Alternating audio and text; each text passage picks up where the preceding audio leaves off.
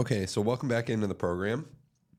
Good morning, hockey. Uh, shout out to Brendan Ticketoff for sitting in in the Raven seat today. We also have Raven here on the production side of things, but uh, Raven is showing Brendan the ropes, so we're happy to have him here. Um, Yep, very excited. Thank you, Brendan. Appreciate you.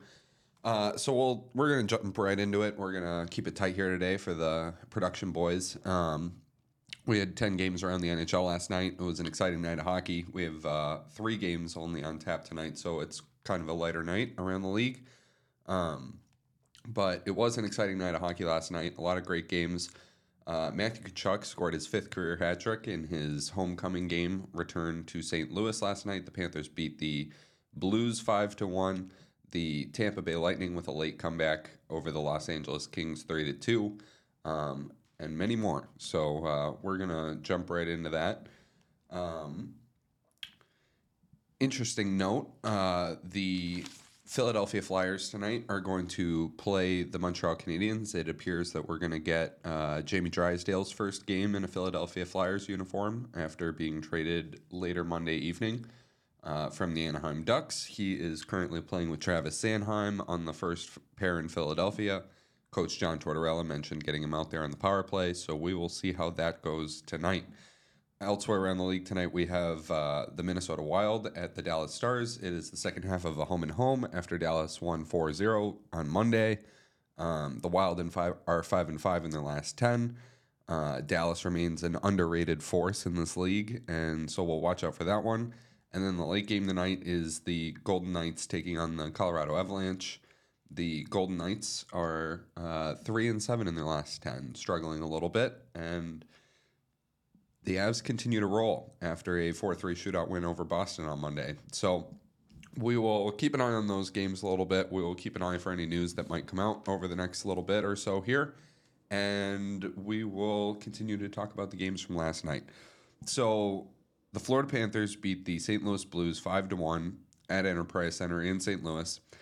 And Matthew Tkachuk scores a third period hat trick to seal the deal for the Panthers. The Panthers have won um, nine in a row, or eight in a row, excuse me, and they've just looked really good. Anthony Stolarz had 29 saves.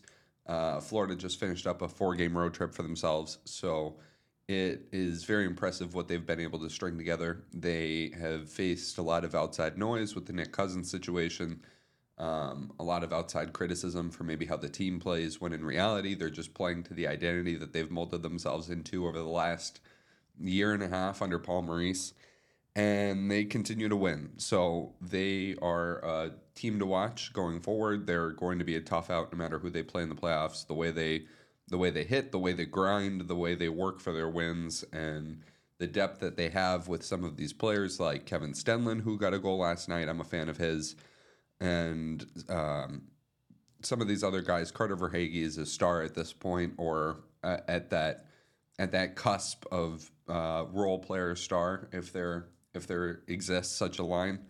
And um, so the Florida Panthers just continue to roll no matter who they put in net, no matter who they have on D, no matter who they have in the bottom six, they continue to rattle off wins.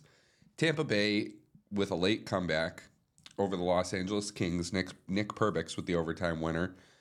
It looked like the Kings were gonna just cruise to a win in Tampa Bay. They were up 2-0 and it looked as if they were going to skate to an easy win here and Tampa Bay rallied with two goals in the third. Uh, the first by Tyler Motte, the second by Brandon Hagel off of a beautiful rush and a good pass from Nick Perbix.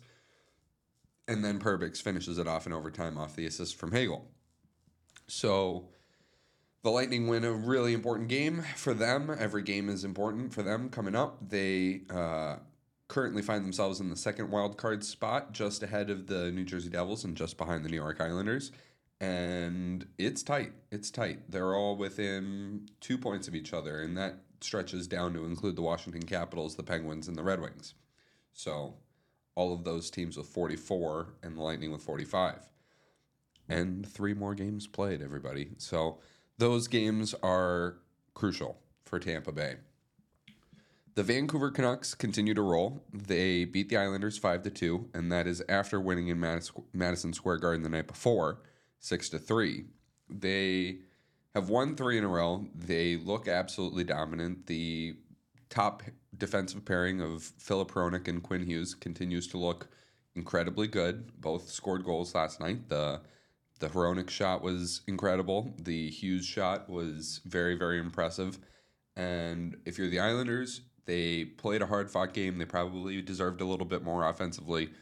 It's very difficult to stop this Canucks team. We've learned over this first half of the season when they are buzzing offensively, it's very difficult to put a stop to that. But the Islanders worked hard. Brock Nelson was very good. He scored two goals for them that didn't amount to much in the end, but the fact that he has put in his 18th and 19th of the season is going very under the radar so far. And he is one of the reasons. He's one of those guys that's been in New York for a very long time. And he, Justin Bailey was, or Josh Bailey, I'm sorry, was not re-signed by the Islanders last year. And he, him and Brock Nelson were kind of those two guys that have been there for a very long time. And now um, Bailey's gone, so it's just Nelson there as part of that that longest tenured. We've they have some of those guys like Cizikas and Clutterbuck that have been there for a long time,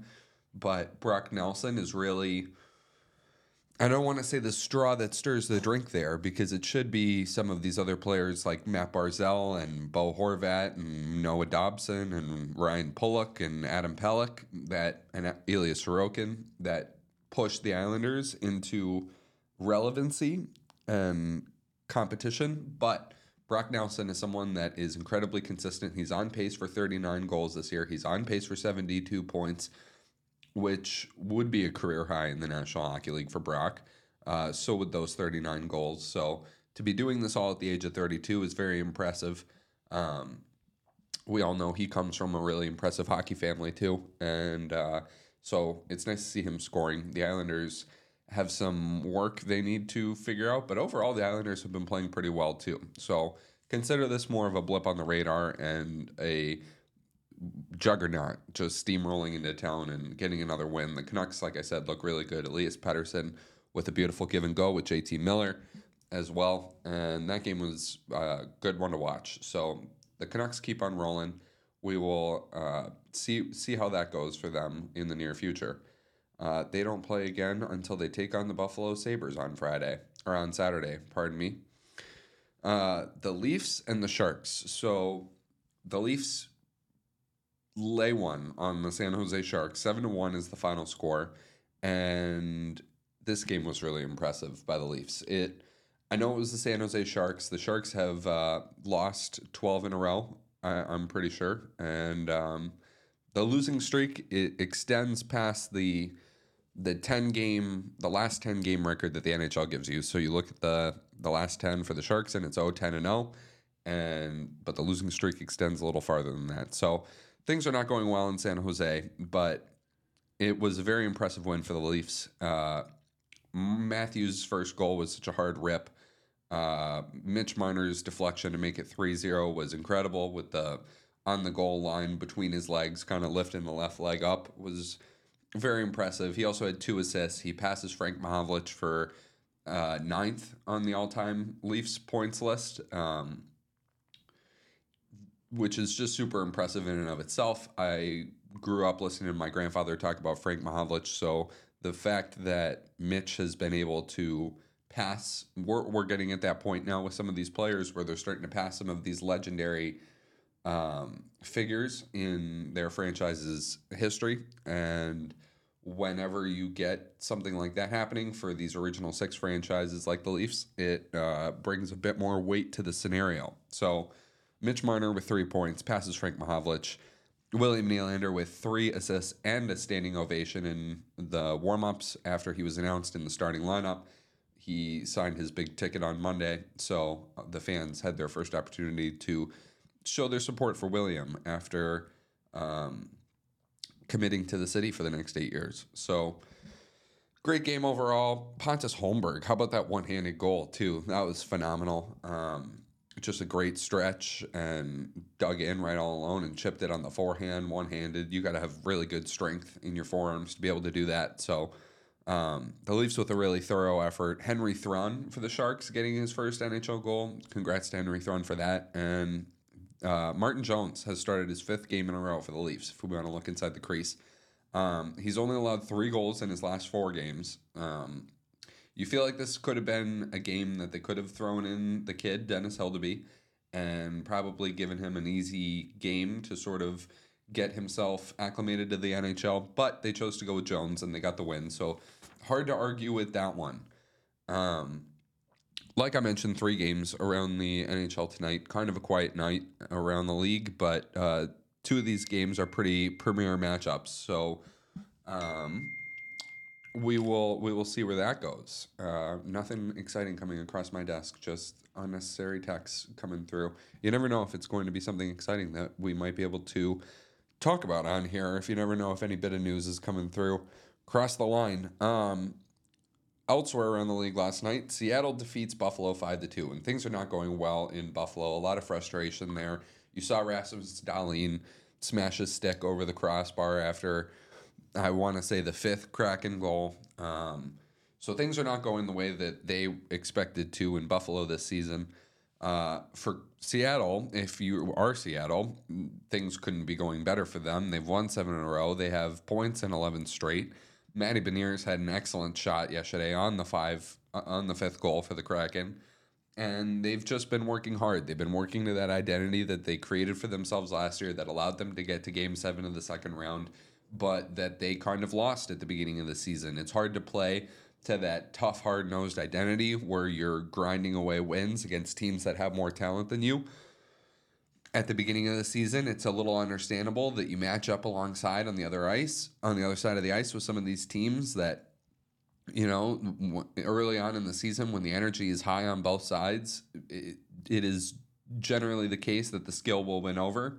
So Seattle's lost a lot of those games, but now that the the will portion of things has shifted, and as we enter the lull of the NHL season as and heading into the stretch run, it's going to become a lot more about will than skill. So Seattle's giving themselves a chance. That's all you can really ask for after the start they had. Uh, growth for Matty Beniers is obviously paramount for them, and seeing what the rest of the team can provide as far as offense and depth offense, especially, is good. Um, it's paramount for them, really. Uh, Tomas Tatar has been pretty good since uh, joining the team from the Avalanche. Eeli Tolvanen has been really good. Joey Daccord obviously has been really good. Um, so the Kraken continue to roll. The Sabres continue to struggle. For Buffalo,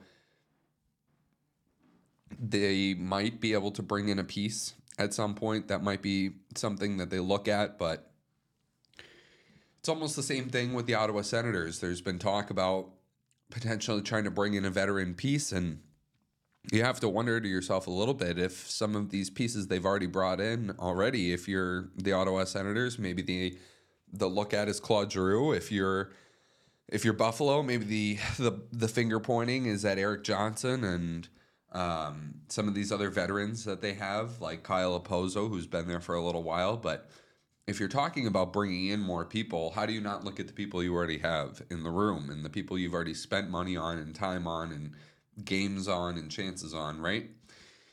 So we'll see what happens in Sabres land. I think Devon Levi has been very good. He's been a big talking point for the league and for goaltending and for the Buffalo Sabres this season, but man, Devon Levi, Levi has been very good in some hockey games this year. And in the games that he's not, it appears from the outside view that he's just not getting the help in front of him that he needs in order to be successful. Yes, it's very hard to play goaltender in the NHL. Yes, it's very hard to play goaltender, goaltender in the NHL when you haven't played much or if at all really in the American Hockey League. We know Levi has played some games now this season, but he hadn't before. And when you do that, you really need to do your best to insulate the person. And the Sabres were having a hard time of doing that. So it uh, will be interesting to see if they are able to correct that before it becomes too late. The Sabres have a really important stretch of games coming up that could define their season, um, even though that season may already be defined by what they've done through through to this day.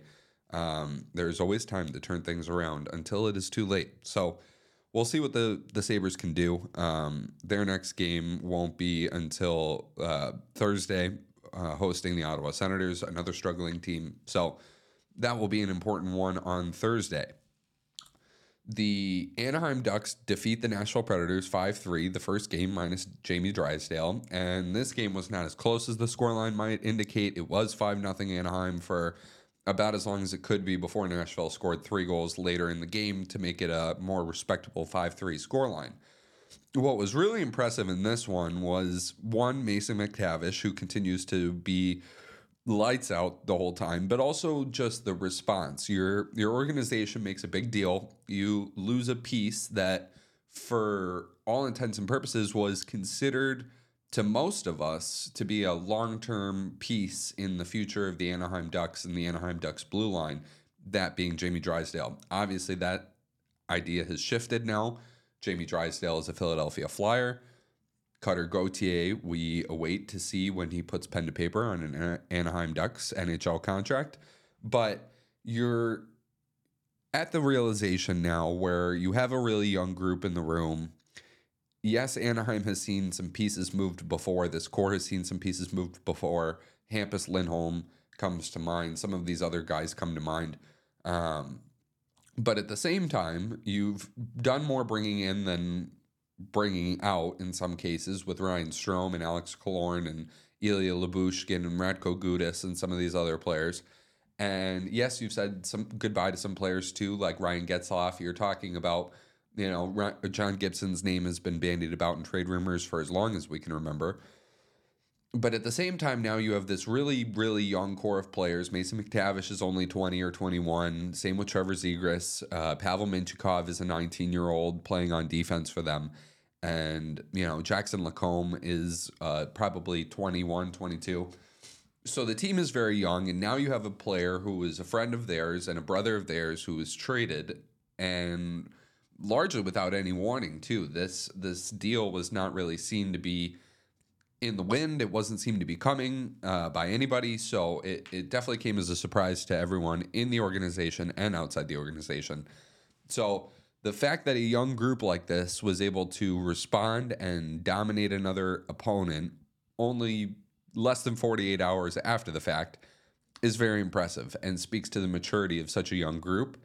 Um, the Anaheim Ducks are going to want to continue to do this. We'll see how long this energy of the trade carries them through, but um, the we'll, we'll see we'll see where it goes. It, it's important that they continue to grow uh, you you might say that this season is now a lost one for the Anaheim Ducks as they mire near the bottom of the standings, but it's very important to continue to get good play out of these young defensemen, especially. They felt that they had a, a deep enough defensive prospect pool, and are, you could argue that they do. That Jamie Drysdale was expendable in the name of bringing in a strong power forward with high potential and cutter, and it will be very paramount that they deal with the goaltending situation correctly, especially depending on what John Gibson wants to do now. Lukas Dostal looks like he could be the goalie of the future for the Ducks, so giving him a long run of games and a long stretch to prove himself and develop at the NHL level, playing games as a goaltender in the league does help you develop, even though the NHL is not a developmental league. Um, it is uh, it'll be interesting to see. So we have Jamie Drysdale making his or his debut in Philadelphia tonight, but the Anaheim Ducks get the first win and the first laugh with a five three win without him. Um, we'll we'll continue on here. the The Winnipeg Jets defeat the Columbus Blue Jackets five nothing. Surprise, surprise. Um, the Jets continue to sit atop the National Hockey League, as most everybody predicted when the puck dropped on the beginning of the season. Um, Mike Mark Scheifele becomes the second player in franchise history to hit 400 career assists. Blake Wheeler, Wheeler being the other one, and they have played 30 straight games where they've allowed three or fewer goals. Very impressive. I have never even heard of a stat being like that, of a streak running this long until this, because it's been so long since we've seen such a streak like this. Um, but the uh, the current record in the expansion era, 67 to 68 to present, is held by the 14-15 Minnesota Wild at 35 games, right? So it's been about eight years since we've talked about a streak existing like this, and it's very impressive. You, their defense isn't the biggest. You have you have Josh Morrissey on the back end, and you have some bigger guys and guys that play big, like Neal Pionk and Nate Schmidt and Brendan Dillon. But those guys also aren't necessarily big. When you look at the blue lines of some of these other teams in the Western Conference, looking at Vegas in particular, those teams have big blue lines. And we will see when the playoffs roll around. It looks like the Jets will either get matched up with the Avalanche if they win the division, or if they don't, or, or if they don't win the division, then either the the Avalanche or the Stars, or maybe they'll pick up one of those wildcard teams if they do end up winning the division. So for them, it's probably very important to win the division. Uh, things are looking good on that front right now, um, but they they have Connor Hellebuyck in the net. I think the security of giving him and Scheifele those contracts before the season started, the seven year extensions were very important for the psyche of this franchise. You you lose Blake Wheeler, you trade Pierre Luc Dubois, you buy out Blake Wheeler, you trade Pierre Luc Dubois. It really seems as if the Jets have fleeced that trade, even though that's the talking point of the season right now and the understatement of the season for the Jets. Gabe Vilardi looks awesome for the Jets, and that doesn't even include the three other pieces they got.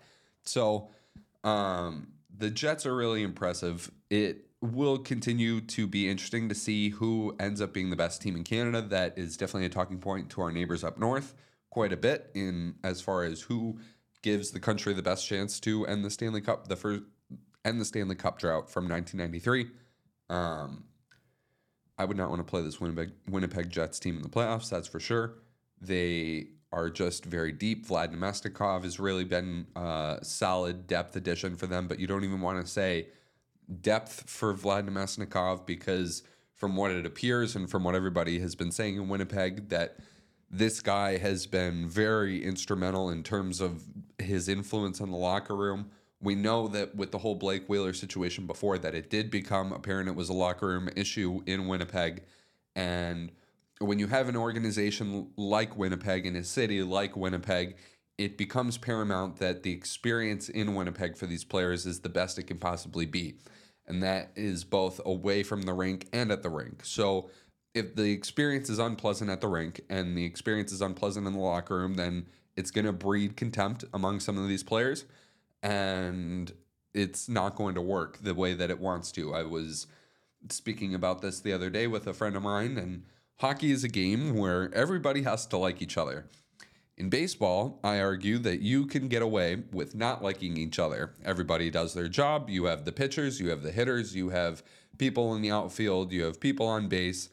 And as long as everybody does their job, you can really get away with as minimal communication, unless you're the pitcher and the catcher. You can get away with as minimal communication with each other.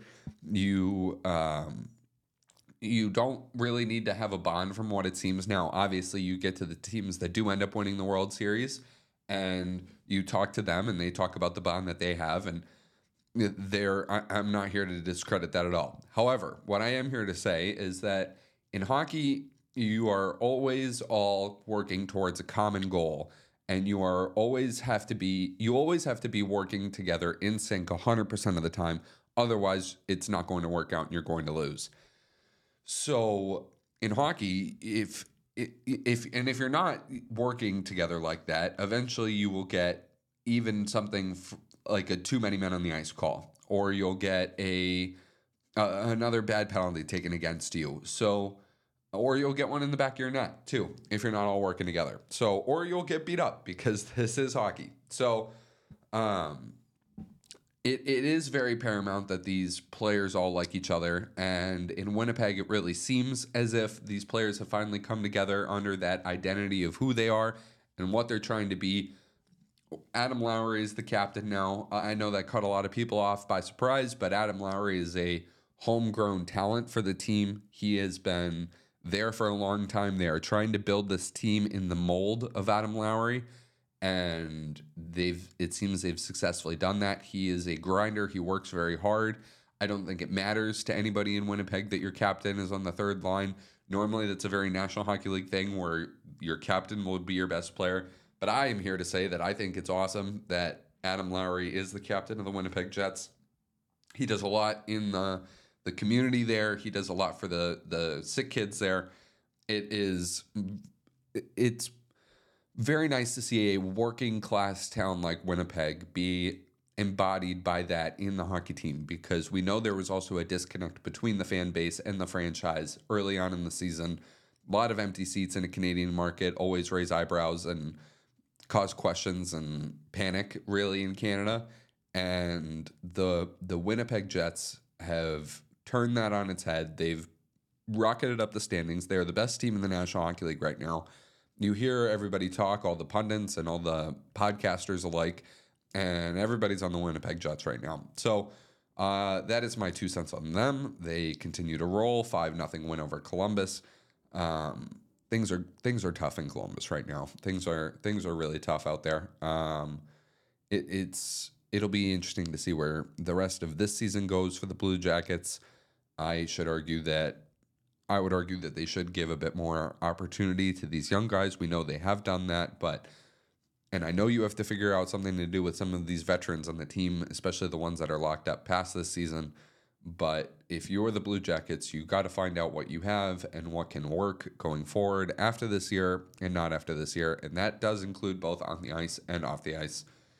Um, Jarmo Kekalainen has been GM there for a long time. I'm not going to sit here and do a whole post mortem on the on a team that is still playing with the the same group they still have, but uh, Jarmo might definitely be feeling a little bit of pressure on him right now, um, just like we all are. But um, it, it's been a while in Columbus, and they need to be better. Like they, that team is a team that when they are good, even in just a plucky, fiery sense, the fan base reciprocates that energy and they show out and they show support.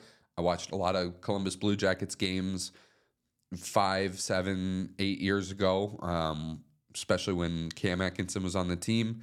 Would watch a lot of would watch a lot of Blue Jackets hockey, and those teams with you know those those playoff runs a, few years ago um, against Pittsburgh, even when they lost, and it, it it's super important that these teams get these experiences. Um, you know, like San Jose is really struggling. We talked about them earlier, but you could argue, and I and I would argue that if you look at the way that San Jose operated for the first 20 years of its existence, that San Jose has uh, almost you could say a, a, pretty storied history for a, for a team that isn't as old as some of these other ones in the league. The San Jose Sharks have not established themselves as a perennial loser. They have instead set the expectations at being a perennial regular season performer, which, although has not been the case the past two seasons, the fact that they were able to do that for 20 years has given them some credence and leeway with the fans where yes, tickets aren't selling as much this year as in years past in San Jose, but when the team even shows a little bit of signs of life and of turning it around, the fans will come back in droves and the Shark Tank will be just as roaring as it was in 2008, let's say. As far as Columbus goes, the team I personally believe will sh- the fan base will show out as the team gets better, and that is that is absolutely true. But they don't have that same connection with the fan base that San Jose has in the fact of they haven't provided that community with the same level of consistent success that the San Jose Sharks have. So in Columbus, you you have to show effects of like tangible we are getting better steps at development so acquiring adam fantilli landing that pick and drafting adam fantilli it was a big step towards that. His love and his family's love and appreciation for columbus definitely endeared him to the fan base after that. The fact that he's playing a lot the fact that he loves celebrating goals is huge. Um, but at the same time kent johnson has struggled a bit this year.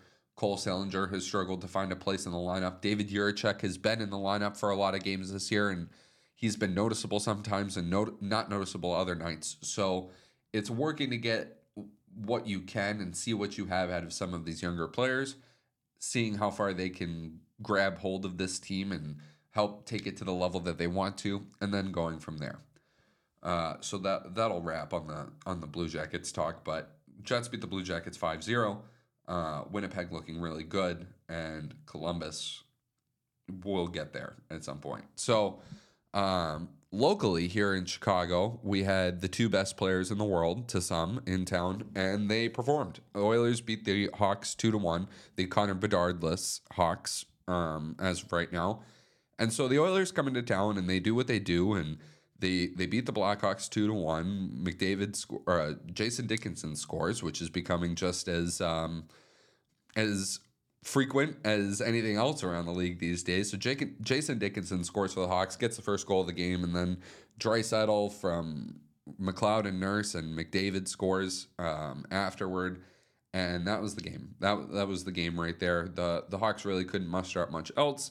You can't really fault them for any of that. It um, they actually really controlled play for a lot of it. They they held a really good Edmonton team Edmonton team to only 15 shots. The the problem you could say, I guess, was just that the Oilers have the talent to score two goals on 15 shots, but um, the the Oilers are 18 and 6 since hiring Kris Knoblauch. They have gone from shock and afterthought of the league and disappointment of the season to now sitting in the second wild card spot at with 43 points in 37 games, uh, two points behind the Nashville Predators.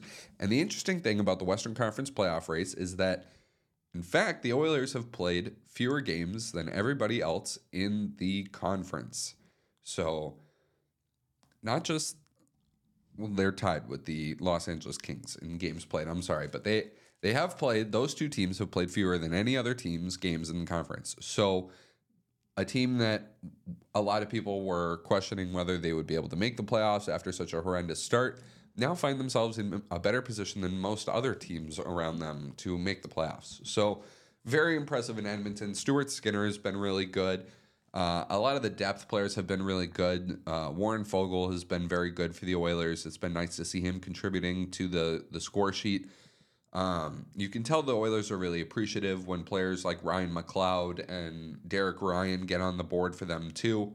Um, but McDavid and Draisaitl continue to lead the charge for this club. It's going to always be all about Draisaitl and McDavid.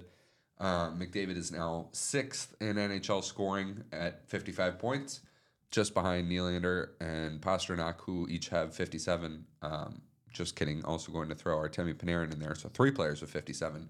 But Connor McDavid is 35 or 55 points in 35 games. So I could definitely still see him running away with this uh, Art Trophy race by the end of the season. Um, that being the one currently led by Nikita Kucherov with 67 points. So McDavid not too far behind himself. We are practically at the halfway mark of the season. Most of these teams have played 41 games. Some of them have played fewer. Um, so that uh, that is an interesting case in Edmonton. We'll obviously see how um, much Connor can charge up the scoring race, and when or and where he finishes by the end. The Oilers next take on Detroit in Detroit on Thursday evening. The Blackhawks, on the other hand, uh, will be in Winnipeg. Speaking about the Jets, uh, we will see how the Blackhawks can fare against the best team in the NHL. That will be a tough one without Connor Bedard, who we still have no injury update on after receiving word that further imaging and testing needed to be done on the jaw to see how long he will be out. So the other games around the NHL last night, um, Coyotes beat the Bruins 4 3 in overtime. Uh, Nick Schmaltz with a great overtime winner. He's been really good for the Coyotes, really consistent, bringing a lot of energy and passion to that team. Um, we've talked about uh, Nick Schmaltz before and Clayton Keller. But just to see how uh, much Schmaltz is taking charge of that team is uh, it's very cool to see. So the Coyotes continue to win. The Bruins drop another one in extra time after losing to the Avs on Monday in a shootout. Um, Boston, if you are Boston, they're probably not looking at this one more than just a blip on the radar. Like I said, they've they've played very well overall, even though maybe the results haven't always been there in some of their last few games. They, um, as long as the process is still there for them, David Pastrnak has not dropped off in production at all as far as point production go, goes. Like I said, 57 points, 25 goals, and only 40 games. So that's been really impressive. Brad Marchand also has been very, very good for the team here. Um, a lot of people thought that there would be a drop off. Brad Marchand has 37 points in 40 games, 17 goals. And a lot of people thought that the the absence of Patrice Bergeron and David Krejci, obviously more specifically Bergeron when talking about the production of Marchand and Pastrnak and thinking that that would just destroy or I, I don't know if the word is necessarily destroy, but definitely it would that it would impact negatively the production of those two guys of Pastrnak and Marchand. And the fact that it hasn't is just speaks to the Boston Bruins way of doing things. They're able to take these guys and just plug them in and play and they continue to win and gather points and sit up near the top of the NHL standings. So um, the Boston Bruins will be just fine, and the Arizona Coyotes needed to get out of a slump. So good on them for winning that one. Um, that was the last game in the NHL last night. Like I said, we have three games on tap tonight. A bit more of a busy day on Thursday with with 13. So we'll be back to talk about those tomorrow. But uh, only three games on tonight. Uh, Canadiens, Flyers, like I said, uh, Stars, Wild, and Avs and Knights. So that'll do it for us here today at Good Morning Hockey on the Alithio Network. Check out our other shows. Everything is up on Spotify and Apple Music and uh, iHeartRadio, whatever you choose to listen to your shows on. So we're we're always out there. Um, and thank you again to Brendan for coming out today. Uh, we're really pumped to have him as part of this and to be helping Raven out as far as all of our production goes. Um, well, three games tonight. We'll be back tomorrow. Thank you, everybody.